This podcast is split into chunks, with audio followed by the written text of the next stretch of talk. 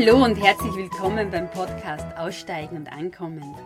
Mein Name ist Elisabeth Nussbaumer und ihr hört jetzt den zweiten Teil des Gesprächs mit Peter Straubinger. Für seinen Film Am Anfang war das Licht hat Peter Straubinger über 200 Stunden Filmmaterial gesammelt. Das heißt, viele Aspekte wurden in der Dokumentation nur am Rande oder gar noch nicht angeschnitten. Und genau um einige dieser Themen geht es jetzt im zweiten Teil des Gesprächs. Forschungsergebnisse und Experimente zur Hellsichtigkeit, Telekinese, Energieübertragung und noch ganz viel mehr. Und außerdem beschäftigt sich Peter Straubinger seit vielen Jahren mit Meditation und ist auch als Trainer tätig. Er berichtet über seinen Zugang und über die positiven Auswirkungen auf der geistigen, körperlichen und psychischen Ebene. Und wenn man sich die Wirkung von Meditation ansieht, gibt es eigentlich überhaupt keinen Grund, nicht sofort damit zu beginnen. Ja, aber zuerst einmal ganz viel Freude beim Gespräch. Hat die Beschäftigung mit diesem Thema Licht, Lichtnahrung ähm, dann auch zur Meditation geführt oder war das schon vorher da? Das war vorher da. Mhm. Also die, die Lichtnahrung ist ihm eigentlich äh, erst über, über einen meiner Meditationslehrer dazugekommen, weil ich eben äh, gehört habe von anderen seiner Schüler, dass der nichts isst und dann mhm. habe ich ihn halt gefragt und das war das erste Mal, dass ich dann wem gegenüber gesessen bin, der der mir ernsthaft ja. sagt, er hat jetzt seit über einem Jahr nur Wasser getrunken. Mhm. Also das hat mich halt dann zum Denken mhm. gebracht. Aber mit Meditation habe ich mich eben vorher äh, schon beschäftigt, weil, wie gesagt, ich habe mich immer sehr für Psychologie interessiert und eben am Anfang eher so die klassische Freudsche Psychologie und dann habe ich aber für C.G. Jung gelesen und das ist ja also einer der Väter der transpersonalen Psychologie und ich habe dann einmal so dicke Schwarten über transpersonale Psychologie gelesen, wo aus unterschiedlichsten Blickwinkeln und da ist halt immer wieder die Meditation, Meditation, Meditation vorkommen. Mhm. Und ich wollte es halt dann lernen und das hat dann eh viele Jahre gedauert, bis ich dann wirklich einmal verstanden habe, wie, wie Meditation funktioniert und bis ich es dann auch wirklich anwenden habe äh, können für mich, weil Meditation gerade für, für so Kopfmenschen für mich sehr schwierig ist und gleichzeitig gerade für die ist es am allerwichtigsten.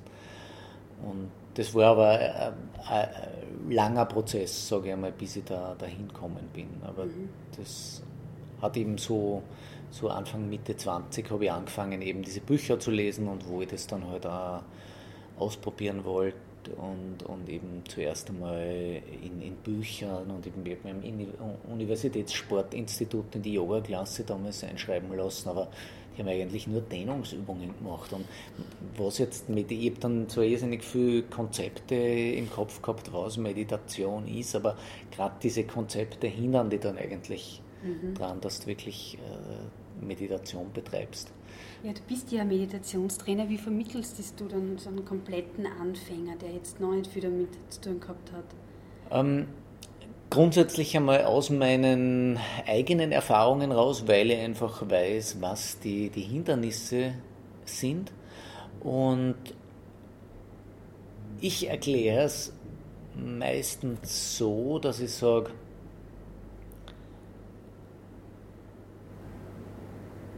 wir haben zwischen 30 und 100.000 Gedanken am Tag, sagt man. Und jeder, jeder einzelne dieser, dieser Gedanken produziert eine Emotion. Also in Indien sagt man eben, das, was Gedanken primär manifestieren, sind Emotionen und, und Gefühle. Und diese Gefühle produzieren dann neue Gedanken. Und so dreht sich das, das Rad dann immer schneller und das sowas treibt Leute dann in die, in die Depression und, und in, bis, bis in den Selbstmord. Und der Eckhart Tolle sagt eben so schön, das ist eigentlich, unsere Gedanken sind eigentlich eine Geisteskrankheit, weil wir uns so sehr mit unseren Gedanken und mit unseren Emotionen identifizieren. Also es geht ihm so weit, wir glauben, wir sind unsere Gedanken. Und was wir in der Meditation erfahren dürfen, ist, dass es eben einen Unterschied zwischen dem Denkenden und dem Gedanken gibt. Und in der, in der Erfahrung, in, in, in der Meditation machst du eben diese, diese Erfahrung des Seins, des ganz im Moment Seins. du machst die Erfahrung, wer, wer du bist, wenn du denkst. Also, dass du dir zuschaust beim Denken, du beobachtest dich mhm. selbst beim Denken, beim Fühlen. Und wenn du aus dieser Identifikation rausgehst, dann bist du ihm auch in der Lage, die Gedanken äh, wegzuschicken wieder, wenn es eben nicht die Gedanken sind, die du gewählt hast. Wenn es nicht die Emotionen sind, die, die du gewählt hast.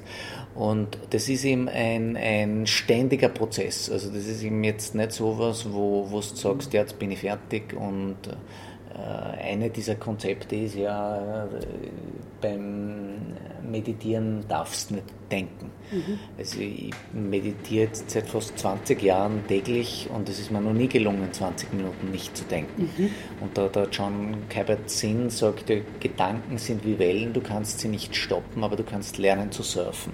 Und das ist im der mhm. Punkt. Also es geht darum, die Gedanken kommen immer, aber es geht dann darum, dass du entscheidest, welche Gedanken gut für dich sind und, und äh, weil Gedanken sind Problemlöser. Gedanken sind jetzt einmal prinzipiell nichts Schlechtes, aber im, im, im Raja-Yoga sagt man, es gibt vier Arten von Gedanken, positive, negative, nützliche und unnütze und die meisten Gedanken sind halt die sogenannten Waste Thoughts, die einfach nur Energie kosten und, und mühselig sind.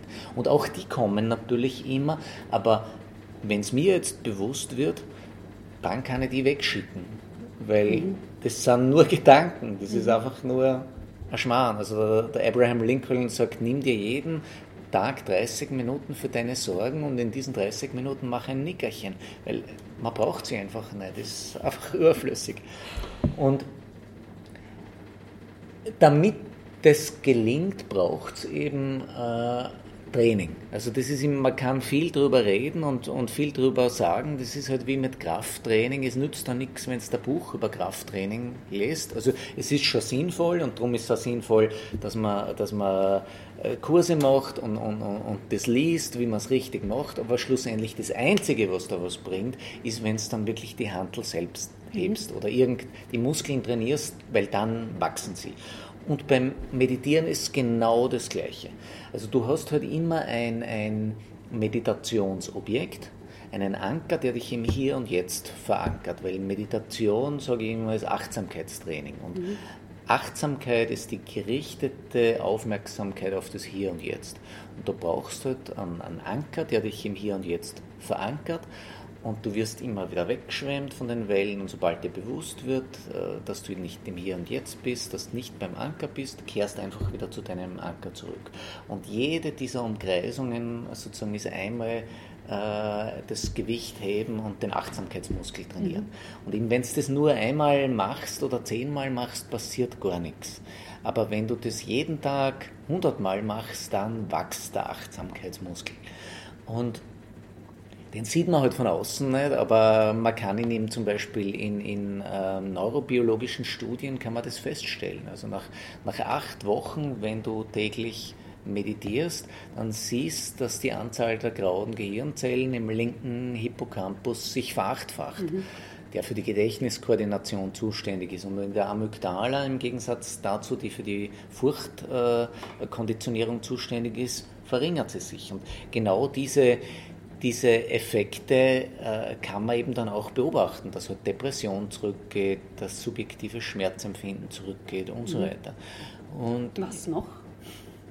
Du, es gibt praktisch keinen Bereich des Lebens, wo es nicht eine Studie darüber geben wird, mhm. wo Meditation nicht helfen wird. Also egal, ob das jetzt äh, Migräne geht zurück, äh, äh der, der, der, Blutdruck stabilisiert sich, ähm, die Alterungsprozesse werden um 30 Prozent reduziert, die emotionale Intelligenz steigt. Also jeder, wer will, braucht eh nur googeln, Studien über eine Meditation, das hört nicht mehr auf. Ja. Also egal, ob das jetzt äh, geistige, psychische oder körperliche Effekte sind, Meditation ist wirklich ein Allheilmittel, kannst du mhm. sagen. Also auch die Schmerzempfindung, äh, Krebswachstum, whatever. Mhm. Aber es hilft ihm sehr, wenn man diese Dinge einmal hat. Also gerade für Kopfmenschen ist ihm immer und dafür ist Wissenschaft sehr, sehr sinnvoll, mhm. weil es einfach den Geist, die Ratio beruhigt. Weil sonst, es gibt äh, nichts Besseres als, als die, die Vernunft, um, um sich für den Schweinehund einspannen zu lassen, weil dann findest du immer irgendeinen Grund, warum das bei mir jetzt gerade nicht funktioniert oder äh, warum ich das jetzt nicht machen kann und so weiter. Aber wenn du dir jetzt rein rational einmal anschaust, was für die Meditation spricht, dann gibt es keinen Grund mehr, warum du nicht sofort anfängst mhm. und das jeden Tag machst. Ja. Weil das Argument, ich habe keine Zeit für Meditation, ist ein Pseudo-Argument, weil äh, dann schaust du einfach eine halbe Stunde weniger in Facebook oder mhm. was immer. Selbst wenn du, äh, wenn du wahnsinnig viel Arbeit hast, äh, eine Pause brauchst du sowieso. Und die Meditation, es gibt keine bessere Pause als, als Meditation. Mhm. Äh, und was ich dann eben auch immer versuche in den, in den Vorträgen zu vermitteln, ist, dass es sehr, sehr wichtig ist, wie man drauf schaut. Wenn ich darauf schaue, dass das jetzt eine neue Disziplin ist, die ich in mein Leben bringen muss, dann wird es auf die Dauer nicht funktionieren. Also es, wie bei allen Dingen geht es darum, ich muss das Positive oder ich mhm. darf das Positive sehen. Und, und äh, wenn ich sehe, dass das eine Belohnung ist, dass das zweimal täglich Urlaub von meinen Gedanken und von meinen Emotionen ist, dann mhm. wird mir das leicht gelingen, dann freue ich mich drauf. Das, und, und, wenn ich diese Erfahrung dann gemacht habe, dann will ich eh nicht mehr ohne. Ich vergleiche das oft mit dem Zähneputzen. Ich will nicht mehr ohne Zähneputzen ins Bett gehen, weil äh, wenn ich mit diesem stinkenden Mund oder ich weiß nicht, das mag ich einfach nicht. Mhm. Mittlerweile will ich auch nicht mehr ohne Duschen ins Bett gehen, einfach so, ich bin mhm. sauber und das ist einfach mhm. angenehm. Und ja, und beim Meditieren ist es halt auch so, dass wird einfach gemacht und für mich, halt für, gerade für Menschen, die einen sehr großen inneren Schweinehund haben, wie, wie ich würde mich dazu zählen zum Beispiel, dann ist es ganz wichtig, dass man nie diskutiert mit seinem Schweinehund, weil, weil da verliert man immer. Mhm. Weil man hat so gut, also der, der, der, innere Schweinehund, der, der verwendet ja dann die Gedanken und die Ratio für sich. Und der hat dann die besten Argumente, warum es heute nicht funktioniert. Das heißt, nicht diskutieren mit seinem inneren Schweinehund, dann kann er auch nicht gewinnen. Das heißt, man tut es einfach. Genau, einfach machen. Einfach aufmachen, mhm. aufstehen in der Früh und, und meditieren. Und ja. einfach, egal wann, man steht, stellt sich einfach den Wecker ein bisschen früher und meditiert. Und mhm. das ist ja dann eine, eine, schöne Art und Weise, in den Tag zu gehen. Also ich kann mich erinnern an früher, wo ich noch nicht meditiert habe ich, ich bin jetzt eher der Morgenmuffel-Typ und, und wo ich ohnehin meistens aufwache in einem Zustand, wo ich, wo ich mich nicht wahnsinnig auf den Tag freue. Und mhm. äh, das Meditieren bringt mich dann einfach, da habe ich jetzt einfach dann einmal Urlaub und da habe ich was für mich und ich stehe viel leichter auf, weil jetzt habe ich als erstes einmal Urlaub für mhm. mich und muss nicht sofort in den Tag hetzen. Ja. Und, und am Abend dann äh, schaue ich halt, ich meine, im Idealfall zwei Stunden vor dem Schlafengehen, aber da nehme ich mir halt irgendwann am Abend dann äh, mhm. zwei Stunden Zeit. Und Weshalb ähm, zwei Stunden vorm Schlafengehen, nicht unmittelbar vorher? Hat das einen Grund? Ja, das hat, hat den Grund, weil in, in der Meditation viele Spannungslösungen mhm. passieren. Äh, gemeinhin wird ja Meditation immer nur als Entspannungstechnik äh, verkauft. Es ist natürlich äh, entspannend. Mhm. Es passieren aber viele Spannungslösungsprozesse auch, die die Psyche mitunter sehr beschäftigen. Und wenn man halt unmittelbar direkt vor dem Schlafengehen meditiert, dann kann es sein, dass man einen unruhigen Schlaf hat. Also mhm. habe ich natürlich auch schon gemacht. Aber weil halt dann viel passiert in der Psyche, dann kann es halt ein sehr intensiver, traumreicher Schlaf sein. Und mhm. darum ist dann angenehmer, wenn man, wenn die Psyche, die, das Wachbewusstsein ein bisschen Platz hat vorher, mhm. dass das verarbeitet. Das heißt, du würdest raten, so zweimal am Tag. Und genau. Wie lange ungefähr? Also ich meditiere äh, zweimal 20 äh, Minuten. Mhm. Und ich mache dann zusätzlich, ich habe dann auch noch Sutren und sowas, aber zweimal 20 mhm. Minuten ist ist so die Empfehlung, ist im ja. 10 sagt man, äh, du solltest äh, zweimal täglich 20 Minuten meditieren, außer du bist zu beschäftigt, dann solltest du eine Stunde meditieren. Okay. das heißt, äh, auch für einen Anfänger meinst du schon diese 20 ja, Minuten? Ja, ja, ja. ja. Äh, wenn man, also ältere Menschen können länger meditieren. 20 Minuten ist jetzt so, so eine Richtlinie, die alle meditieren können. Es gibt ganz wenige Ausnahmen, wo die 20 Minuten zu viel sein äh, können. Also mhm. Menschen, die sehr, sehr durchlässig sind da kann es passieren, dass sie dann die, die Erdung verlieren. Also das, was, man, was ich jetzt nur von, von Retreats kenne. Also wenn du jeden Tag von drei in der Früh bis zehn am Abend meditierst und, und das wochenlang durch, dann bist du wie auf Drogen mhm. und dann bist du nicht mehr arbeitsfähig. Und es gibt wenige Menschen, ich gehöre da nicht dazu, die halt, wenn sie 20 Minuten ja. meditieren, dann in so einem Zustand sind und dann sind sie aber nicht mehr alltagstauglich. Mhm. Und dies, die 20 Minuten sind aber so bemessen, dass du eigentlich nichts davon merkst und das ist ja, also jetzt yeah. nachher, so, du, du mhm. bist dann nicht, du siehst nicht den Erzengel Michael und ich mhm. weiß nicht was, sondern du denkst, was habe ich jetzt gemacht eigentlich? Yeah. Und das ist ja äh, für, für viele Menschen dann gerade am Beginn der großes Hindernis, weil dann denken sie, was ist das für ein Blödsinn? Irgendwie sitze ich mir da 20 Minuten hin und sage mir irgendein Mantra vor mhm. oder da tut sich überhaupt nichts. Mhm. Ähm, also das ist jetzt in den meisten Fällen eher das Problem, dass man keine unmittelbare, starke Wirkung merkt. Die ja. Wirkung entfaltet sich eben erst in der Dauer. Also wenn du, wenn du täglich zweimal 20 Minuten meditierst und das über acht Wochen, wie gesagt, dann merkt man schon in der Gehirnphysiologie Änderungen. Und je länger du das machst, desto mehr wirst dann eben merken, wenn du eben äh, also ich werde ja oft gefragt, wieso machst du das? Wieso jetzt eine Dreiviertelstunde, zweimal täglich, wieso machst du das? Mhm. Da könnte man doch so viele andere tolle Dinge machen in der Zeit.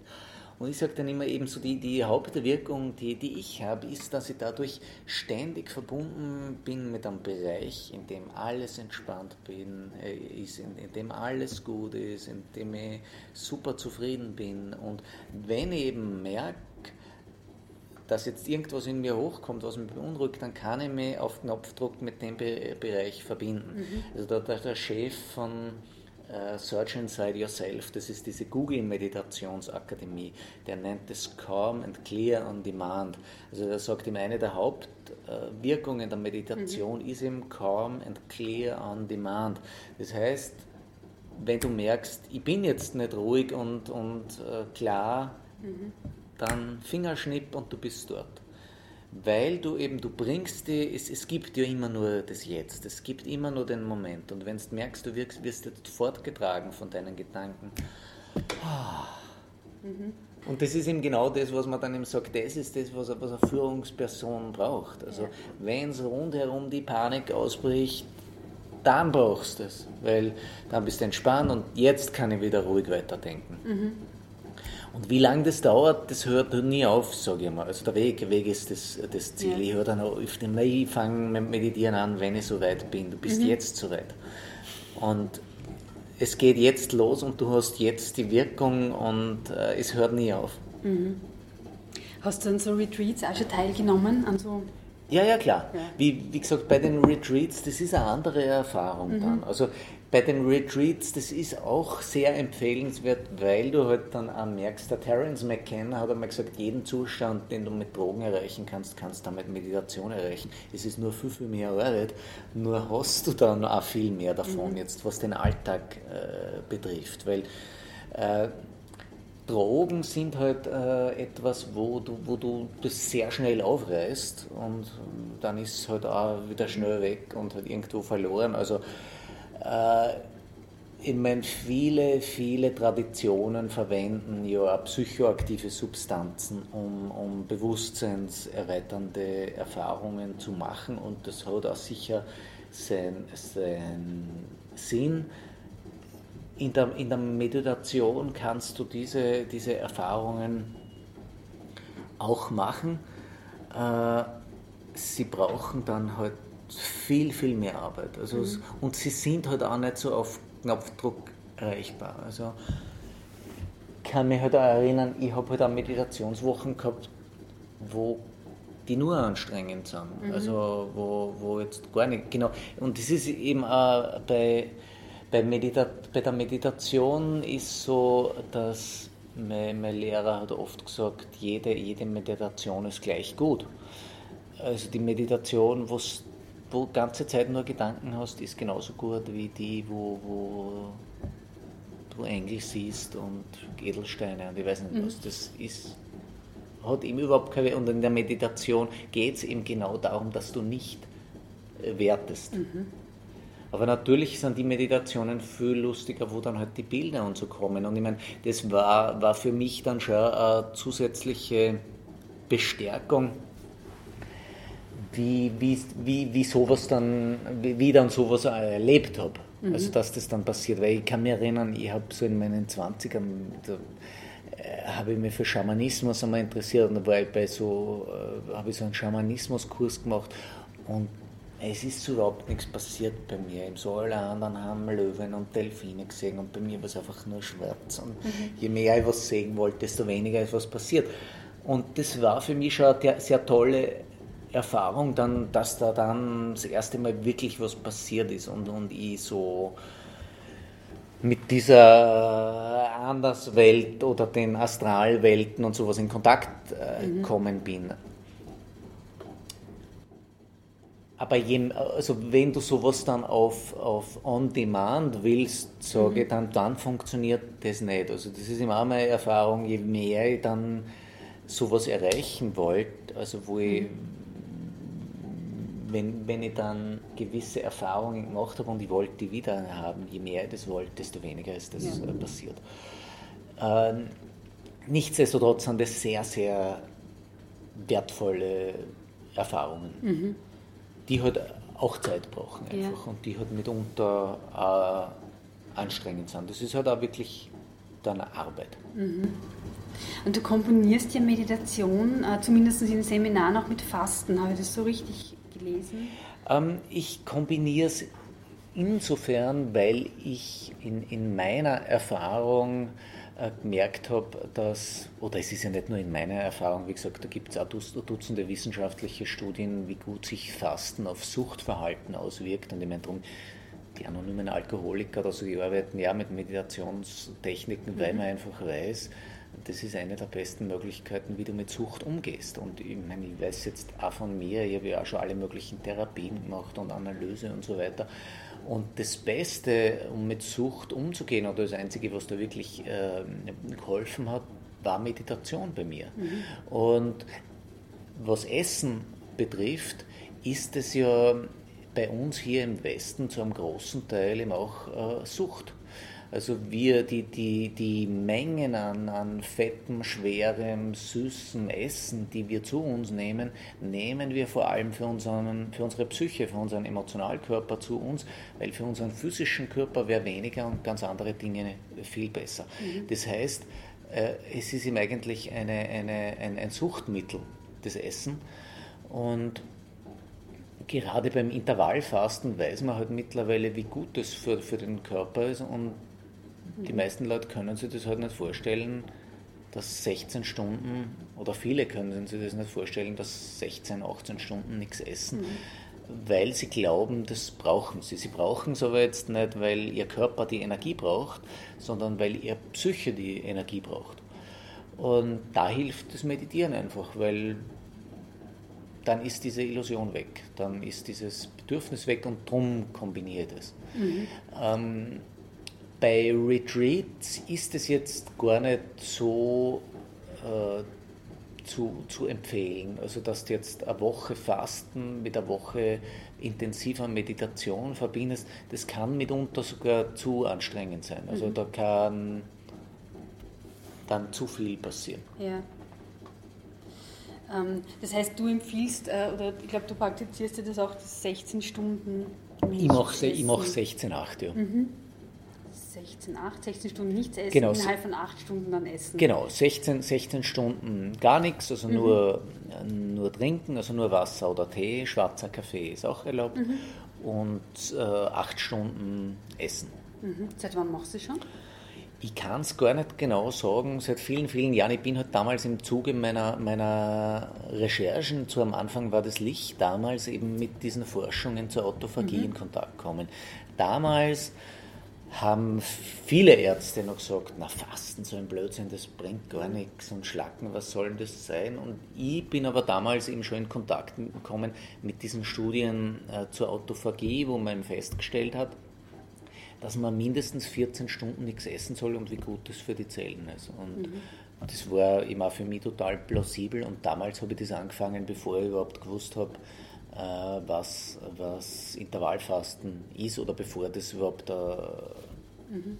ein Thema war. Und Spannend, weil das, das ist erst in letzter Zeit eigentlich aufgekommen. Durch den Nobelpreis. Das ja. ist immer so, wenn es für etwas den Nobelpreis gibt, dann ist die Sache erledigt. Mittlerweile wird sich kein Arzt mehr oder nur noch ein paar äh, extreme Spätzünder oder ein paar Ignoranten würden sagen, Fasten ist ein Blödsinn. Mhm. Äh, weil wenn es für was den Nobelpreis gibt, das ist halt wie früher, wenn der Papst gesagt hat, äh, so ist es. Mhm. Damit ist die Sache gegessen.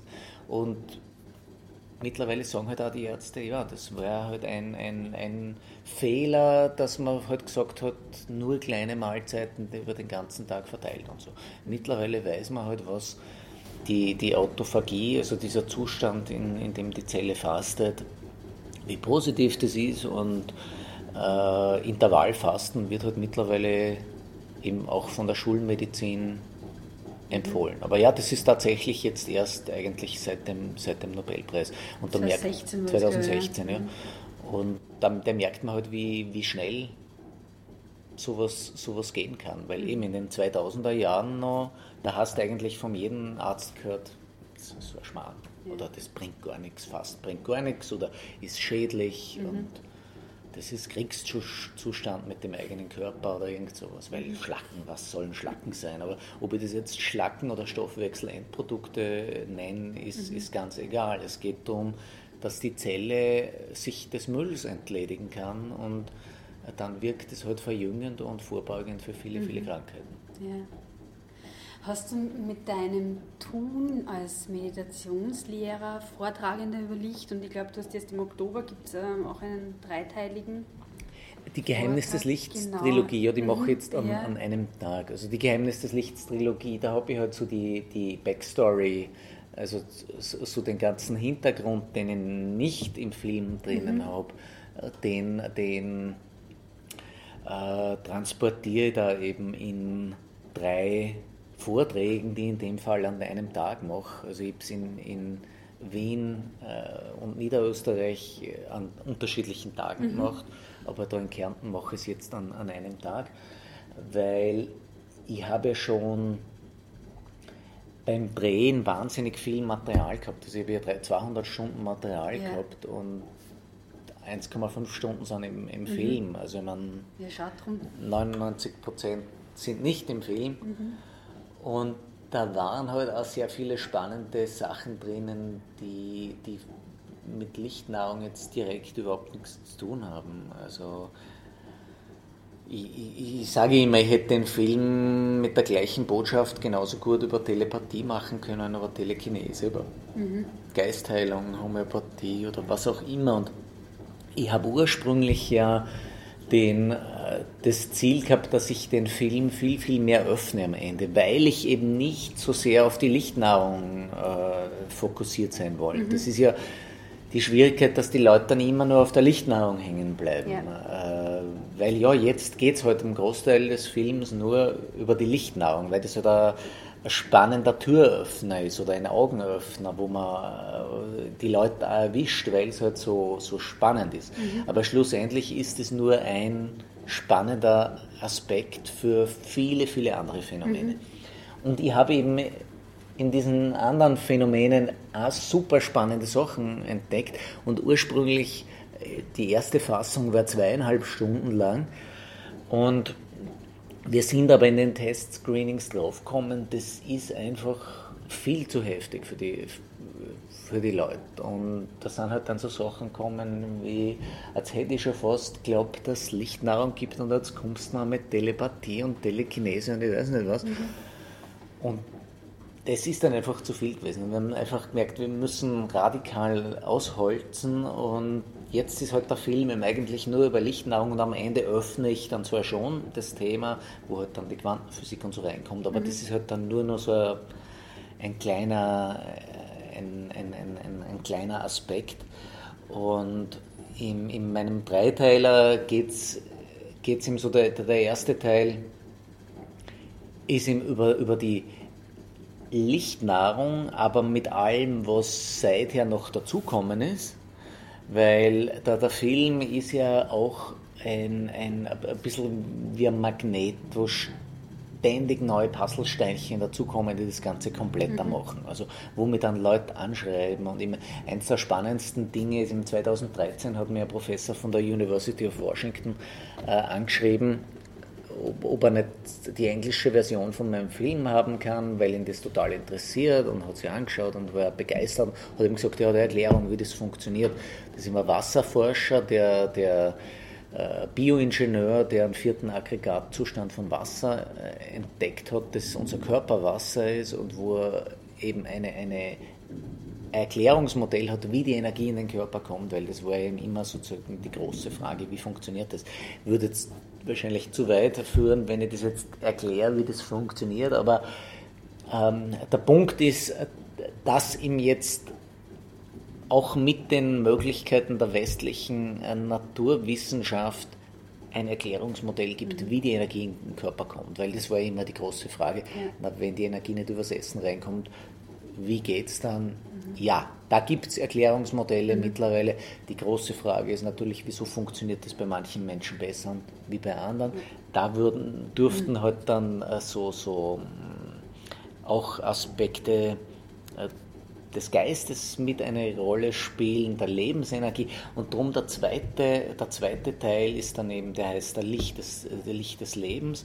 Da geht es dann eben um die Lebensenergie, weil das ist ja auch eine dieser, dieser Grundelemente meines Films, die Lebensenergie, also mhm. das Licht des Lebens, weil beim, bei der Lichtnahrung geht es ja eben nicht um die, das sichtbare elektromagnetische Wellenspektrum, sondern da ist eben das Licht des Lebens gemeint eigentlich. Und äh, die Biophotonen und Orgon und so weiter. Und da erzähle ich halt dann eben auch diese, diese ganze Wissenschaftsgeschichte einmal als erstes, also worüber wir eben jetzt auch schon geredet haben, äh, wie sich das wissenschaftsgeschichtlich entwickelt hat, unser, unser Erklärungsmodell, was Leben ist und dass wir eigentlich überhaupt keine Ahnung haben, was das ist. Wilhelm Reich zum Beispiel mit, mit, mit dem Orgon, der ja massiv bekämpft worden ist. Also ich meine, das muss man ja vorstellen, das war der äh, Wilhelm Reich, war der erste Wissenschaftler, der versucht hat, in größerem Rahmen die Frage der Lebensenergie in den wissenschaftlichen Diskurs einzuführen mit seinem mhm. Orgon. Und seine Bücher sind zweimal verbrannt worden im 20. Jahrhundert. Als erstes von den Nazis und dann von der Food and Drug Administration in Amerika. Also hat es eine gerichtliche Anordnung gegeben, dass alle seine Bücher verbrannt werden müssen, dass er nie wieder, ähm, dass nie wieder was veröffentlicht werden darf über, über Orgon und so weiter, weil das einfach, äh, er hat eben gesagt, die, die, die westliche Wissenschaft ist nekrophil. Wir haben eh vorher ein bisschen darüber geredet, man muss ihm das Leben abtöten, bevor man es erforschen kann. Also mhm. wenn ich mir eine Zelle unter dem Elektronenmikroskop anschaue, dann muss ich es als erstes abtöten, äh, muss ein Präparat herstellen und dann untersuche ich es. Dass ich dann kein Leben mehr finde, ist irgendwie logisch. Und das mhm. ist genauso, ich werde keine Seele finden, wenn es Hirn aufschneidet. Das äh, mhm. sind halt Bereiche, die man noch nicht ganz versteht und äh, die unglaublich spannend sind. Also jetzt eben, wir brauchen jetzt noch gar nicht im Bereich des Geistes und der Seele gehen, sondern jetzt rein schon in den sogenannten feinstofflichen Bereich, der eben dieser Übergang ist zwischen dem Geistigen und dem rein mhm. materiellen. Und das zeige dann eben auch unser, unser Energiefeld, also das ihm auch verschwindet, wenn, wenn wir dann eben, wenn, wenn unser Geist den Körper verlässt, dann verschwindet ihm auch unser Energiefeld. Also der, der, der, der, Dean Radin vom Institute of Noetic Sciences sagt eben, was ist unser Bewusstsein? Bewusstsein ist ein ordnendes Prinzip und wenn dieses ordnende Prinzip den Körper verlässt, dann zerfällt er sehr schnell in seine uninteressanten stofflichen Substanzen. Also aus dem, was wir material, ähm, materiell bestehen, das ist halt nur der Staub, wie die Kirche sagt. Das Spannende ist ihm die Ordnung, die, die Kohärenz der, der, Fritz Albert Bob, der Biophotonenforscher, sagt ihm, das Spannende ist ihm eigentlich das Licht. Also die Biophotonen, die in der Zelle sind, eben das Licht des Lebens. Und da ist das Spannende eben die Information, die wir eben äh, über die Sonne bekommen, indirekt über die Nahrung wieder. Und genau diese Zusammenhänge erkläre ihm alles. Ja. Und Aura und wie können wir unsere Lebensenergie steigern und so weiter. Also es ist das Licht des Lebens. Und der dritte Aspekt ist dann eben der, der Geiste, der heißt die Meister des Lichts, also da geht es dann eben um, um die geistigen Aspekte, um, um, um, um ganz grundsätzliche Fragen. Also da, wo ich heute halt einmal anfange, äh, was ist äh, Materie überhaupt? Und Materie ist ihm eigentlich nur schwingende Energie. Also der, David Bohm, äh, Schüler von Einstein, sagt, äh, Materie ist gefrorenes Licht. Also so wie ich vorher erklärt habe, eben das, das Atommodell von Niels Bohr ist Kindergartenphysik. Also diese Vorstellung, dass das alles aus kleinen Kugeln besteht, die sie drehen, so erklärt man halt den Kindern, wie die Materie funktioniert, aber in Wirklichkeit ist das nichts. Der, der, der Max Planck sagt eben, und dieses, dieses Zitat habe ich damals verwendet, die, die, die Skeptikervereinigung hat mir den Preis für den größten Unsinn des Jahres 2011 verliehen, für am mhm. Anfang war das Licht. Und da bin ich dann im Hingangen zur Dankesrede und habe mich bedankt für die Diskussion und für die Promotion, die sie gemacht haben für meinen Film und so und, und ähm, habe aber dann halt auch äh, ein bisschen versucht, das aufzuklären, dass es in meinem Film eben nicht darum geht, um Essen oder Nicht-Essen, sondern darum zu verstehen, dass dieses materialistische, positivistische Weltbild nur ein Glaubensmodell ist. Und dass ihm äh, selbst der Max Planck, der Begründer der modernen Physik, das gesagt hat, nämlich äh, der hat ihm gesagt in seinem, in seinem Vortrag zum Wesen der Materie als, als Wissenschaftler, der sich sein ganzes Leben mit der Erforschung der Materie beschäftigt hat, kann er so viel sagen, Materie als solches gibt es nicht. Wir müssen dahinter einen bewussten, intelligenten Geist vermuten und dieser Geist ist die Matrix aller Materie. Weil die Materie eben eigentlich nur schwingende Energie ist, gefrorenes Licht, wie es der David Bohm sagt. Und wenn man das jetzt einmal versteht, also dass die, die Festigkeit der Materie eigentlich eine Illusion unserer Sinne ist, dann werden diese ganzen sogenannten übernatürlichen Phänomene plötzlich nicht mehr so absurd. Mhm. Und es ist immer eine total interessante Brücke zu, zu, zu, zur östlichen Weisheit, wo eben die, die Yogis sagen, ja, die materielle Schöpfung ist die Maya, also die große Illusion. Und die Yogis sagen ja, über die Sinne verbindet man sich mit der Maya. Und die, das Ziel der Yogis ist ja, die Sinne zurückzuziehen von der Welt. Was jetzt für einen Hedonisten absurd ist, weil er sagt, das Spannende ist ja die Verbindung über die Sinne. Aber der Sinn ist eben, wenn du, wenn du dich nicht mehr über die Sinne so stark mit der großen Illusion verbindest, dann kannst du hinter die große Illusion schauen. Weil es ihm eigentlich eine Illusion ist. Mhm. Und das ist sozusagen jetzt einfach einmal der, der, der Türöffner im, im, dritten Teil und dann zeige ich eben diese ganzen absurden mhm. Sachen, weil äh, ein, oder, ne, sie sind ja eben nicht so absurd, aber wenn man das erste Mal davon hört, dann, dann klingen sie eben völlig absurd und das war eben auch so einer der Punkte, auf die, die ich überhaupt nicht vorgehabt habe. Aber zum Beispiel, ich war in Berlin eben bei der Tian Ying. Du hast noch gesehen den Film, oder? Mhm, da gibt es ja die Tian Ying, die, die diese Energieübertragungen macht, ja. die, die, die Bigu-Meisterin. Und die hat mir erzählt, dass in den, in den 70er, äh, 80er und 90er Jahren hat die chinesische Regierung systematisch übernatürliche Fähigkeiten erforscht an Qigong-Meistern und äh, besonders begabten Kindern. Und das hat ihm geklungen wie X-Men. Also die, die haben aus ganz China diese übernatürlich begabten Kinder zusammengefangen und mhm. haben geschaut, was, was die alles können. Und ich habe mir gedacht, das will ich, ja. das will ich sehen und erfahren und äh, ob das wirklich stimmt. Und die hat mich dann in Kontakt gebracht mit mehreren Professoren, die, die damals äh, involviert waren in diese, in diese Studien. Und die habe ich dann eben getroffen. Und die waren, und ich meine, mit denen kommst du sonst nicht in Kontakt. Und die Schwierigkeit ist ja, dass China ist ja total, auch heute noch total abgeschirmt. Also das ist ja nirgends veröffentlicht mhm. und was das chinesische Militär macht. Ich meine, das ist eh fast genauso wie in, mit den Forschungen des, des amerikanischen Militärs, nur weiß man da mehr drüber. Also ja. das ist teilweise declassified, also die habe ich ja drinnen, diese Studien.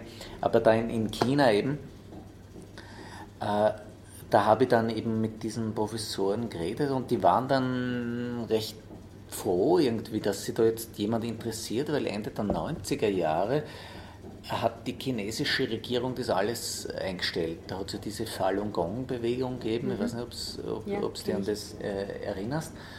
Und die haben halt offensichtlich ja ein bisschen politische Ambitionen gehabt und das ist dann der, der chinesischen Regierung alles zu steil worden. Also diese ganzen Forschungen haben äh, angefangen in den 70er Jahren. Da hat der, der der Vater der Rakete heißt, äh, heißt er, das war derjenige Wissenschaftler, der den Chinesen die Atombombe gebracht und das Weltraumfahrtsprogramm, also das im Zuge von einem Spionageaustausch, äh, also das war äh, äh, ein chinesischer Forscher, der hat eben bei den Amerikanern mitgearbeitet und hat dann eben im Zuge eines Spionageaustauschs den Chinesen die Atombombe gebracht. Und der hat ihm dort, äh, ja, der ist, wird dort verehrt wie ein Heiliger mhm. natürlich, weil der hat China zur Welt gemacht und zur, äh, zur Weltraumnation äh, gemacht. Und der hat ihm gesagt, die nächste wissenschaftliche Revolution wird eine Revolution des Geistes werden. Und hat ihm dieses riesige Programm, weil in der Kulturrevolution ist ja das vom Mao alles abgeschafft worden. Also meine, atheistisch und alles Geistige ist ein, ist ein Blödsinn und äh, diese ganze Qigong-Tradition und so weiter ist ja da ausgemerzt worden eigentlich. Und der Vater der Rakete hat aber dann gesagt, das ist was unglaublich Spannendes und wir müssen da wieder mehr forschen. Mhm. Und das ist ein großes äh, Forschungsprogramm geworden, das hat zu einem Revival vom Qigong geführt in, in China. Mhm. Und ich habe da dann immer so eine, eine mehrteilige Dokumentation gesehen bei der, bei der Tianjin, wo, wo man eben auch gesehen hat, was für Ausmaße das gehabt hat, dann Anfang der 90er Jahre, wo diese Qigong-Meister, die haben Stadien gefüllt mit Menschen und mhm.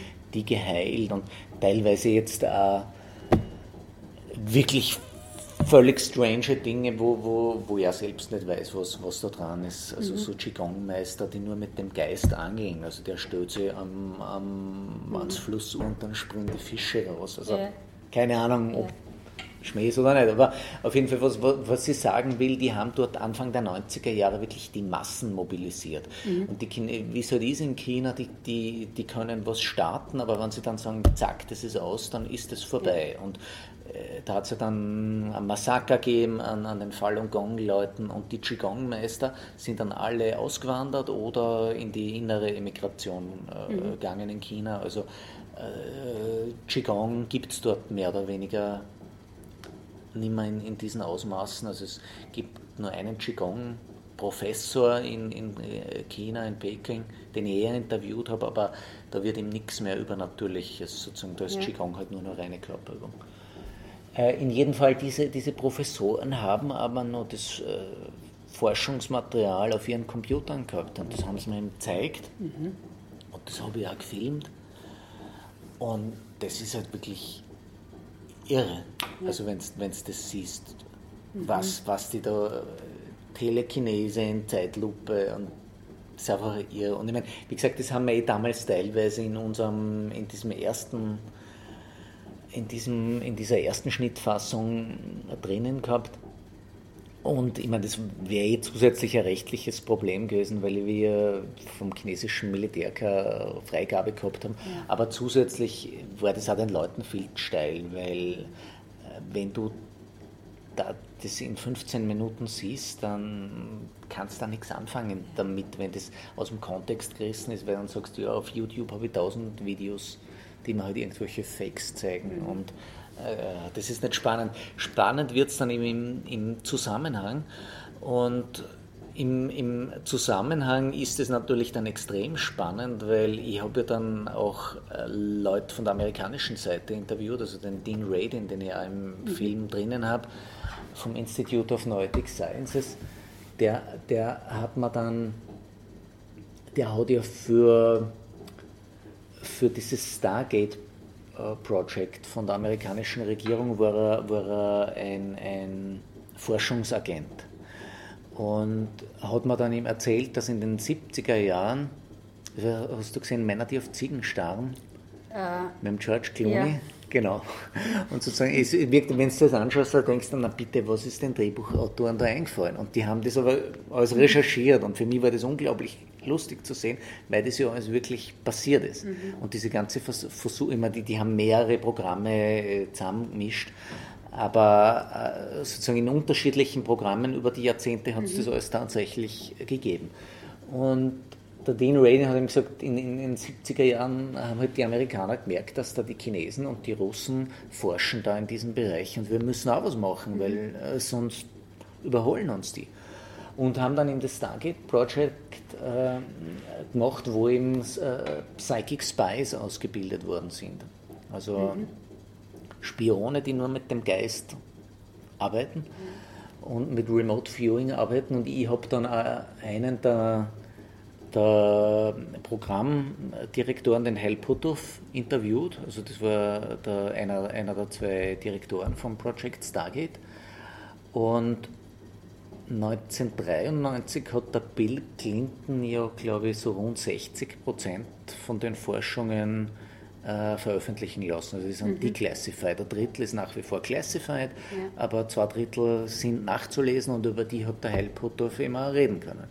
Und wenn es Project Stargate googelst, dann steht ja auf Wikipedia sowas in der Art, ja, die haben zwei Jahrzehnte geforscht, aber es ist nichts rausgekommen dabei.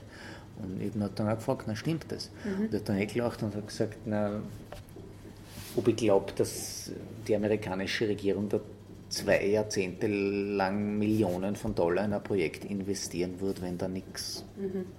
da gewesen wäre. Weil meine, natürlich haben die Ergebnisse geliefert, sonst wäre da nicht so viel Geld reingeflossen. Mhm. Und er sagt halt, jeder, der sich ernsthaft mit Remote Viewing beschäftigt, weiß, dass es existiert. Und Was bedeutet Remote Viewing? Remote Viewing ist Hellsichtigkeit im mhm. Endeffekt. Also es hat so, so angefangen, also die Versuche waren als erstes so, dass äh, ein, ein Remote Viewer sitzt in einem Raum mit einem, mit einem Interviewer und draußen ist eine Field Crew und äh, verblindet kriegt dann sozusagen einer, der rausgeht, also der, dessen Augen verwendet ja. werden, der kriegt ein, ein Ziel, das sieht das erste Mal, das ist zufällig ausgewählt worden dort fährt er hin und zu einem gewissen Zeitpunkt sagt dann der, der Interviewer dem Remote Viewer, er soll jetzt sagen, was derjenige sieht. Er soll mhm. sozusagen durch die Augen des anderen schauen. Und soll halt sagen, was, was er sieht, welche Farben, mhm. welche Formen und soll das dann aufzeichnen. Und ich zeige das dann eben in meinem Vortrag, was du halt dann siehst, zwischen dem echten Bild und dem, und dem was der aufzeichnet. Und ja, das ist kein Zufall. Also, ich meine, und sie sagen halt, es, es hat halt wirklich extrem talentierte Leute gegeben in dem Bereich. Also es hat dann also Forschungen gegeben, die, die halt sagen, es gibt so rund ein Prozent der Menschen, die wirklich extrem talentiert sind. Also es hat jeder bis zu einem gewissen Grad aber es ist halt äh, viel leichter und du kannst da jeden bis zu einem gewissen Grad trainieren in diesem Bereich, aber es ist einfach jetzt für praktische Zwecke viel einfacher, dass du einfach die hochtalentierten Leute mhm. raussuchst und mit denen arbeitest, dass du jemanden trainierst. Und später, also nachdem sie gesehen haben, dass das gut funktioniert, sind sie dann dazu übergangen, äh, dass sie nur noch Koordinaten angeben. Also, äh, dass mhm. sie zum Beispiel in, in einer ähm, U-Boot in Russland schauen oder in einer Raketenforschungsanlage in China. Und äh, wo du dann eben auch siehst, was, was, die, was die sehen. Und also ich, in, in, meinem Vortrag äh, gebe ich äh, dann eher ein paar Beispiele mhm. und habe dann auch die Interviews drinnen, wo ja. die halt sagen, was, was die dann tatsächlich äh, rausgefunden haben. Und ja, also der sagt, es ist über jeden Zweifel äh, erhaben, dass das funktioniert. Äh, es ist halt so, dass das nicht immer funktioniert und nicht immer gleich funktioniert. Aber mhm. wenn es funktioniert, dann funktioniert das unfassbar gut. Also anscheinend bei der Entführung von der Patricia Hearst, das ist so ein berühmter Fall aus den 70er Jahren, da haben die halt nicht weiter, die Ermittler nicht weiter gewusst und haben dann einen Remote Viewer äh, geholt. Der hat ihnen genau gesagt, wo das Luftfahrzeug steht, äh, wer der Anführer ist mhm. und so haben sie die dann auch erwischt. Und die sagen halt, es, es, der Dean Radin hat gesagt, jede, jede große Agentur arbeitet mit diesen Leuten, weil es jetzt im Vergleich zu normaler Intelligence so billig ist. Und sozusagen, wenn es nichts nutzt, ist nichts verhakt. Aber wenn es mhm. hilft, dann, dann hilft es extrem gut. Und manchmal ist es immer teilweise nicht hilfreich. Also ich habe mit Professor Molatsch geredet, das ist der Chef von dem Parapsychologen, von der Parapsychologischen Gesellschaft in Österreich, das ist immer Reserveoffizier und der hat halt mit, äh, wie heißt der, der, der, österreichische Militärgeheimdienst? Nachrichtendingsamt. Auf jeden Fall, der hat halt äh, mir zeigt anscheinend, äh, dass, wie es den Saddam Hussein gesucht mhm. haben, er hat einmal ihm gezeigt, was da die Remote Viewer braucht haben. Und das ist halt relativ unspannend gewesen, weil es hat zwar gestimmt, keine Ahnung, er, er schaut verwildert aus und mhm. hat äh, einen schwarz-weißen Bart und sowas, aber es war keine Infos, die du jetzt verwenden kannst, dass du ihn findest. Ja. Aber anscheinend äh, gibt es halt viele Beispiele dafür, dass, dass das auch hilft und dass du wirklich Effekte hast.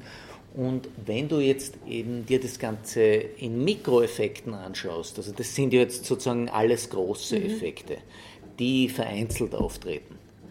Und der, der, der Emit Goswami zum Beispiel, der sagt, äh, Quantenphysiker, der sagt, übernatürliche Phänomene erfüllen alle Kriterien der Wissenschaftlichkeit bis auf das der strikten Wiederholbarkeit. Weil du das eben nicht immer wieder gleich wiederholen kannst. Mhm.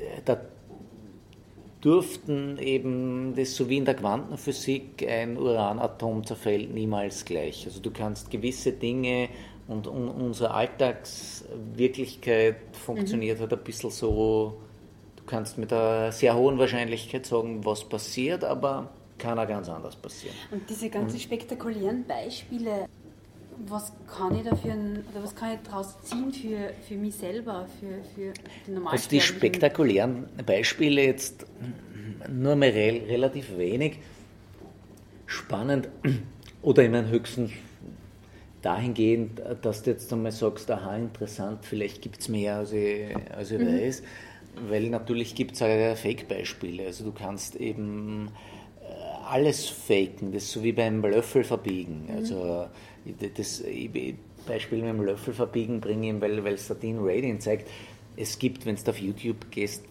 keine Ahnung, 50 Tricks, wie du Löffel verbiegen, faken kannst. Mhm. Äh, mit Chemikalien oder du machst einfach mit einem Taschenspielertrick und so weiter. Aber der Dean Radin hat gesagt, er, er hat sich das im auch sich einmal interessiert für dieses, für dieses Phänomen und ist zu so einer Spoonbinding-Party gegangen, wo sie das ihm anschauen wollten, wo, wo eine Frau war, die ihm gesagt hat, sie, sie kann die Löffel äh, ganz besonders stark verbiegen und zwar nicht nur am Hals, sondern eben dort, wo die Wölbung ist, also mhm. was, was relativ schwierig ist. Und war ihm auch dort und hat sich halt auch einen, einen Löffel genommen und hat der zugeschaut und bei der ist aber nichts passiert und irgendwann schaut er auf seinen eigenen Löffel und da ist irgendwie, hängt so die Spitzen ein bisschen runter.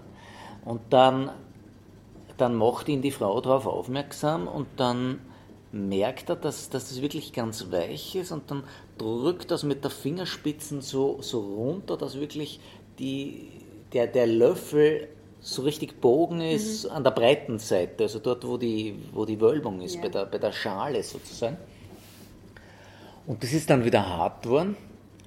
Und dann hat er später probiert, also er hat sich den genau baugleichen Löffel besorgt und hat dann probiert, was für Kraft notwendig ist, um den zu verbiegen. Und den musste er dann in einen Schraubstock einspannen mit einer Zange und dann schaut das aber ganz anders aus, weil dann hast du Bruchlinien im Material und so weiter. Mhm. Und er hat dann gesagt, äh, er würde jetzt nie einen, einen wissenschaftlichen Claim daraus ableiten, aber er, er hat das erlebt und mhm. sozusagen er, er weiß, dass das ist und darum, den, den hat er in seinem Büro hängen, den, den Löffel ja. sozusagen, weil da schaut er halt immer wieder hin, dass es einfach Dinge gibt, die man sich nicht erklären kann. Sozusagen einfach als, als Beispiel, mhm. wow, da gibt es was anderes.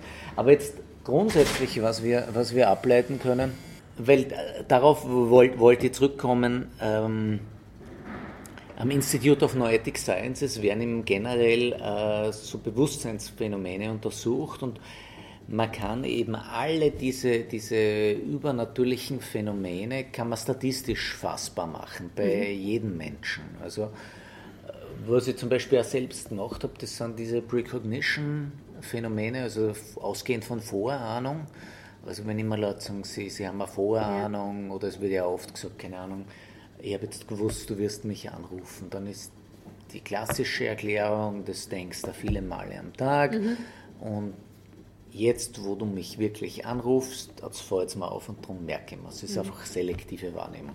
Aber so Dinge kann man ja wissenschaftlich kontrollieren oder überprüfen.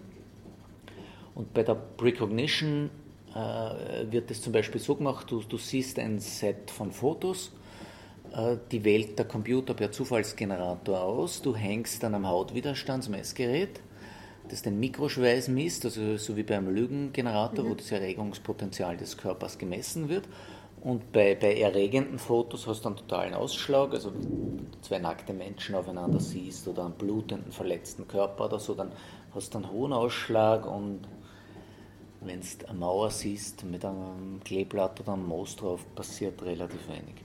Und der Versuch funktioniert jetzt folgendermaßen, du drückst auf einen Knopf, dann vergehen ein paar Sekunden und dann wählt der Computer per Zufallsgenerator eines dieser Fotos auf und du hängst die ganze Zeit ein Hautwiderstandsmessgerät und das Spannende ist jetzt in diesen drei Sekunden, wo der Computer noch kein Bild ausgewählt hat, weiß der Körper aus irgendeinem Grund, ob nachher ein erregendes oder kein erregendes Foto kommt. Also gibt es einen Phantomausschlag. Ja. Das ist nicht immer gleich, nicht bei jedem Menschen gleich, aber statistisch, wenn du das tausende Male wiederholst, bei vielen, vielen Versuchspersonen, dann hast du einen statistisch signifikanten Effekt. Das ist genauso wie in den Peer-Experimenten, die mhm. man im, im, Film sieht, mit dieser äh, Kugel, weißt du, wo ja. die Leute versuchen, das nach links oder rechts mhm. Äh, zu verschieben oder wo man versucht, im Zufallsgenerator mehr Einsen oder mehr Nullen äh, mhm. zu kreieren. Das heißt, wenn man das ganz oft wiederholt, dann kann man mit dem Geist statistisch signifikante Effekte hervorrufen. Was können wir uns daraus nehmen? Dass wir uns nicht einreden lassen, wenn wir Erfahrungen machen, das ist ein Blödsinn, nur weil es die Wissenschaft nicht erklären kann. Also die eigene Erfahrung steht über der Erzählung und dem Glaubensmodell der klassischen Wissenschaft. Mhm. Weil, wie gesagt, die Wissenschaft weiß gar nichts. Die haben äh, sinnvolle Erklärungsmodelle, die in gewissen Situationen sinnvoll und nützlich sind und dann dürfen wir sie und sollen wir sie auch verwenden. Wenn wir Erfahrungen machen, die für uns nützlich sind, die die Wissenschaft nicht erklären kann, scheiß drauf. Völlig wurscht auf uns selbst vertrauen. Also das, das ist das, was, mhm. was wir daraus mitnehmen können, weil es heißt gar nichts, wenn die Wissenschaft das nicht erklären kann. Und das Lustige ist ja, die Wissenschaft, die, also ich sage immer, die, die Wissenschaft, so wie sie äh, oft verwendet wird, ist ein Glaubensmodell. Äh, es ist aber ein Unterschied zwischen dieser Wissenschaft als Glaubensmodell und, und der wissenschaftlichen Methode. Die wissenschaftliche Methode ist fantastisch, wo ich einfach äh, versuche, in einem gewissen abgesteckten Rahmen gesichertes Wissen so weit als möglich herzustellen. Und die wissenschaftliche Methode zeigt uns ja in vielen Bereichen sehr wohl, dass es harte Fakten gibt und sehr interessante mhm. äh, äh, harte Indizien, dass es diese ganzen Dinge gibt. Also so wie der Emit Goswami sagt, äh, übernatürliche Phänomene erfüllen alle Kriterien der Wissenschaftlichkeit, mhm. bis auf das Kriterium der strikten Wiederholbarkeit, weil das eben äh, offensichtlich nicht kausale äh, Phänomene sind und weil es halt dann einen größeren Denkrahmen gibt und ähm, ja, da brauchen wir uns überhaupt nicht verrückt machen lassen. Wirklichkeit ist, ist das, äh, was wirkt und ja, ansonsten ist die wissenschaftliche Methode großartig und wir haben der Wissenschaft wunderbare äh, Segnungen zu verdanken und da sind wir sehr dankbar dafür. Zum Beispiel, dass wir in dieses Mikrofon da reinreden dürfen. Und darum geht es dann auch in, im, im, dritten Teil sozusagen vor diesem äh, Tag in, in Kärnten. Um Ganz genau. Also da geht es dann eben genau um, um diese übernatürlichen Phänomene mhm. im Großen als auch im Kleinen. Also mhm. eben auch, was können wir äh, für uns selbst äh, ja. rausholen und ja. mhm. was können wir selbst damit anfangen. Findet man dann alles auf deiner Homepage. Genau. Und das würde mich jetzt nur interessieren, ob du mit dem, was du so tust und ähm, machst in dem Bereich? Hast du da so eine Botschaft an die Welt? Ähm, ja, also ich meine, viele habe ich jetzt eh, eh, schon gesagt. Also das eine ist sicher mal äh, das, das Wunder in uns selbst zu erkennen. Also ich verwende ja eben diese, diese Wunder im, im Äußeren und Lichtnahrung eben eigentlich nur mal, damit wir mal das Wunder in uns selbst erkennen. Also jede einzelne Zelle mhm. in uns ist ein Wunder einmal an mhm. sich, dass die lebt. Und ein noch viel größeres Wunder ist, wenn wir uns jetzt vorstellen, wir bestehen jetzt aus Billionen von diesen Zellen. Jede einzelne Zelle ist ein eigenes Lebewesen. Und diese Billionen von, von Lebewesen tun sich jetzt zusammen und bilden diesen Menschen der dann funktioniert. Und ich kann jetzt sagen, dass die Hand drauf geht. Ich meine, das ist ein Wahnsinn, wenn man sich das vorstellt. Also wir, wir könnten keinen einzigen Schritt tun, wenn wir das sozusagen alles bewusst steuern müssen. Es ist ein, ein, ein Wunder. Und allein das einmal anzuerkennen, ist herrlich. Und ich, ich finde ja oft, wenn, wenn, wenn wir Schmerzen haben oder so, dann wird uns ja das dann oft äh, bewusst, wie, wie, wie toll das ist, wenn, wenn alles in Ordnung äh, ist. Einmal. Also das fällt uns ja oft so überhaupt nicht mhm. auf, aber wir müssten ja die ganze Zeit jubeln und fröhlich sein. So, wenn wir uns normalerweise Sorgen machen wegen irgendwas, ist das absurd, weil wir könnten die ganze Zeit vor Glück springen, weil, mhm. weil alles perfekt ist. Und also das, das ist so, so eine, eine dieser Botschaften. Also wow, wir, mhm. wir, wir sind ein Wunder und wir sind perfekt und äh, ja, in uns ist absolute Glückseligkeit, absoluter Friede, aber es fällt uns halt oft nicht auf und es wird mhm. halt leider so oft durch diese Gedankenwolken, durch diesen Wahnsinn, dem, dem wir anhängen, der unsere Gedanken sind, wird es halt leider, leider oft, oft vernebelt. Eine andere, eine andere Botschaft die, die ich auch gern immer wieder vermittle. Das ist ja am, am Ende dann im allerletzten Kapitel, im Epilog, kommt ja das dann so vor, wo ich dann dieses Global Consciousness drinnen habe. Das ist leider auch ein bisschen, äh, leider auch dem Schnitt zur Verfügung äh, zu, zu, zum Opfer gefallen. Das wird nur angedeutet, mhm. wo, der, wo der Dean Radin sagt, naja, wenn wir jetzt einmal, also der Rupert Sheldrake sagt zuerst, na wenn wir jetzt einmal anerkennen, dass unser, unser Bewusstsein nicht nur im Kopf drinnen ist, also unser, unser Bewusstsein ist vielleicht eher sowas, was wir empfangen. Weil die klassische Vorstellung ist ja, unser, unser Bewusstsein entsteht im Hirn, entsteht im Kopf. Das ist ein Epiphänomen der biologischen Gehirnaktivität, wie so, wie es so schön heißt. Ähm, aber dafür gibt es keinen Beweis. Das ist jetzt einmal noch, noch keiner hat das Gehirn gefunden. Und, und da gibt es ja den schönen Spruch, das ist so wie wenn ein Fernsehmechaniker sagt, ich habe jetzt schon tausende Fernseher aufgeschraubt und ich habe noch nie ein Programm gefunden, also gibt es kein Programm. Mhm. Weil eben, man kann das ihm schon vergleichen, es ist ihm wirklich so ein bisschen wie ein Fernseher oder wie ein Radio. Natürlich entstehen die Töne und die Bilder im Radio, im, im Fernsehen durch elektronische Schaltkreise, die eben dann die Töne produzieren. Mhm. Aber das eigentlich Spannende, das Programm, das wird nicht produziert da drinnen, auch wenn die Töne und die Bilder jetzt vielleicht produziert werden, sondern die werden empfangen.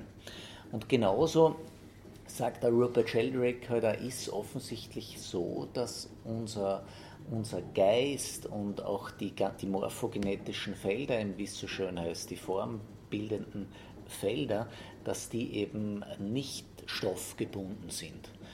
Äh, und dass sich unser Geist eben nicht nur da innen drin ist, sondern dass der mhm. halt sozusagen auch ausdehnen kann und woanders ist. Und der Dean Radiant sagt halt, na okay, und wenn, wenn man das jetzt einmal akzeptiert, wie, wie weit geht es dann? Und ja, kommt man drauf, es ist non-lokal, das ist überall. Mhm. Und der nächste Schritt ist halt dann zu sagen, na okay, wenn, wenn der Geist überall ist und dann, dann vermischen sie ja unsere Geister und dann gehört ja alles zusammen und der Emit Goswami sagt, es, es von Bewusstsein gibt es keine Mehrzahl. Also es gibt nur ein Bewusstsein. Und das ist ihm dann diese, diese, dieser Gedanke, dass alles verbunden ist. Und wenn man das einmal wahrnimmt, wenn alles verbunden ist, dann also wenn wir aus dieser Illusion der Abgetrenntheit rauskommen, dann macht halt vieles von dem, was unsere Welt zerstört, keinen Sinn mehr. Weil dann macht halt gemeint, dann macht Konkurrenz keinen Sinn mehr, sondern dann ist Kooperation sinnvoll. Dann macht Ausbeutung keinen Sinn mehr, sondern macht halt Hilfe Sinn und Hass, Liebe und so, sozusagen diese ganzen, der, der, der Emit Goswami sagt dann, so diese ganzen Sachen, die, die man in den Religionen gemeinhin sagt. Wenn man das einmal versteht und fühlt, dann sind es halt keine, keine Dogmen mehr von irgendeiner Religion, sondern alles andere macht einfach keinen Sinn mehr. Weil dann spürt es einfach, dass das das Einzige ist, was Sinn macht. Und dann macht es immer keinen Sinn mehr, die Natur zu zerstören, weil dann spüre ich, halt, dass das ein, Blödsinn ist. Und ich meine, das hat ihm auch natürlich ein bisschen mit dem zu tun, was ich, was ich vorher gesagt habe, was ich auch immer klar machen, wir sind keine Maschinen. Uns, uns wird immer eingeredet, wir sind eigentlich komplexe biologische Maschinen. Na, wir sind keine Maschinen und wir funktionieren völlig anders wie Maschinen. Mhm. Eine Maschine funktioniert linear, ein Organismus funktioniert in, in, in Zyklen. Wir, wir brauchen eben äh, äh Schlafphasen, wir brauchen Wachphasen, äh, wir brauchen ganz andere Dinge wie, wie Maschinen. Und äh, unser, unser ähm, Welt hat uns eben lange auf Maschinen hin trainiert. Unser Schulsystem hat uns auf Maschinen hin trainiert. Und wir haben halt jetzt die, die Chance, dass wir, ich sage auch so, Robotik und Artificial Intelligence ist eine, ist eine Chance. Es hat natürlich es hat zwei Aspekte. Da gibt es den dystopischen und den utopischen Zweig. Also der eine ist halt Matrix und, und, und Terminator und so, mhm. aber der andere Aspekt ist eben, dass die Maschinen dann endlich äh, uns alles abnehmen, was eben mechanisch ist, was maschinell ist, die ganzen Todeljobs. Und wir können uns nur noch auf das organische, menschliche, seelische, auf unsere Selbstverwirklichung, auf die schönen Künste, so die ganzen Dinge, die klassische Arbeit sind, brauchen wir nicht mehr machen, weil die können die Maschinen machen. Und oft ist so eine Panik, äh, ja, die Maschinen nehmen uns die Arbeit weg. Na super, ich meine, wo ist das Problem? Weil gewisse Dinge können die Maschinen einfach nicht äh, ersetzen. Eine menschliche Berührung kann die Maschine nicht ersetzen, weil eben diese Aspekte der Feinstofflichkeit zum Beispiel, die ja jetzt noch nicht erforscht sind, die hat die Wissenschaft noch nicht checkt, hat eine Maschine nicht. Seele hat eine Maschine nicht. Das sind die menschlichen mhm. Sachen und die werden dadurch eben, glaube ich, auch jetzt viel mehr Gewicht äh, bekommen, weil die Maschinen sind bei allem besser, äh, was äh, bislang Menschen geglaubt haben, dass nur sie machen können. Also da gibt es jetzt schon, keine Ahnung, bei Anwälten, wenn es äh, Artificial Intelligence hinsitzt, dann ist die zehnmal schneller wie eine Horde von Anwälten, die irgendwas überprüfen wollen. Also egal in welchem Bereich, die Maschinen werden äh, die klassische Arbeit äh, ablösen. Mhm. Und ich sage super. Wir brauchen uns jetzt nur noch auf das Menschliche beschäftigen und da wird es jetzt dann endlich, äh, werden diese Dinge an Wert wieder kriegen, die bislang keinen Wert gehabt haben, die man bislang als unwichtig oder ja, das ist eh nur was für die Frauen oder keine Ahnung, mhm. so Liebe und sich um die Gemeinschaft kümmern und ja, das Berührungen, äh, schöne Gespräche, die schönen Künste, äh, das, damit dürfen sich die Menschen jetzt endlich auseinandersetzen. Also, und, und dann, glaube ich, kann, können wir das Paradies auf Erden schaffen und das ist unser, unser Job da, glaube ich. Mhm. Unsere Aufgabe. Das ist eine sehr schöne Vision. ja, genau. Und je mehr, je mehr Menschen diese Vision haben, desto äh, leichter wird sie, wird sie realisiert, weil äh, davon bin ich mir auch überzeugt, dass das dann auch mehr Kraft kriegt, sowas. Mhm. Das, der, der, der Rupert Sheldrake sagt es ja, je, je mehr du, äh, je mehr Menschen äh, schon etwas machen, desto mehr Kraft gibt es. Und da gibt es ja den Maharishi-Effekt zum Beispiel beim Meditieren. Also es ist im, wenn eine Person meditiert, ist das super, aber wenn eine Gruppe meditiert, dann hat das mehr Effekt. Also man sieht sogar im EEG, dass das dann synchronisiert wird und der Maharishi-Effekt war, da hat man in den 70er Jahren mehrere tausend Menschen in in Washington meditiert und über mehrere Wochen und in dieser Zeit ist dann die Kriminal Kriminalitätsrate zurückgegangen und vor allem die Selbstmordrate ganz massiv mhm. zurückgegangen, weil eben offensichtlich, äh, kann man jetzt natürlich auch überhaupt nicht erklären, aber weil eben offensichtlich, wenn viele Menschen gemeinsam meditieren, dann hat das auch einen positiven, ordnenden Effekt auf die Umgebung und das mhm. hat man eben dann später an, in anderen Städten wiederholt und ja, von daher bin ich überzeugt, dass je, je mehr Menschen eben gemeinsam sich ausrichten auf etwas, desto eher kann das dann auch auf die anderen überschwappen. Mhm. Gibt es jetzt noch was, was ich nicht gefragt habe, was dir noch wichtig wäre zu sagen?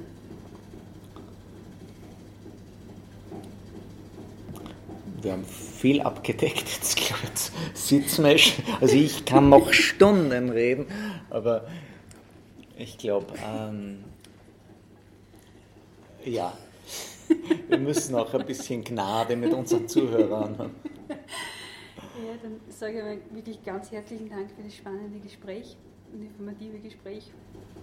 Ja, ich, ich, ich sage danke für die Gelegenheit, das dann wieder aus, auszubreiten und ja, eben wer, wer möchte, es gibt ja dann äh, die, die Möglichkeit im, im Oktober ist das, glaube ich, das Geheimnis des Lichts Trilogie, wo ich dann einen ganzen Tag äh, reden werde und äh, nee, 2019 macht, äh, mache ich mit einem Veranstalter dann eine Österreich-Tournee mhm. mit, mit der Geheimnis des Lichts Trilogie und eben Meditationsseminare und so mhm. weiter. Ja. Da gibt es ja einfach auf prstraubinger.com schauen, da stehen dann eh die, die Veranstaltungen und so weiter. Links und da gibt es dann eh viel Hintergrundinformationen. Ja, ich nehme es dir mal an, bei diesem informativen Gespräch war auch für euch viel Interessantes und Neues dabei. Und ihr findet noch einige Infos zu allen Themen inklusive Quellenangabe auf Peter Straubingers Homepage unter www.pastraubinger.com. Ja, und alle muntermachenden Gespräche zum Nachhören wie immer auf www.elisabethnussbaumer.at. Tschüss und bis bald!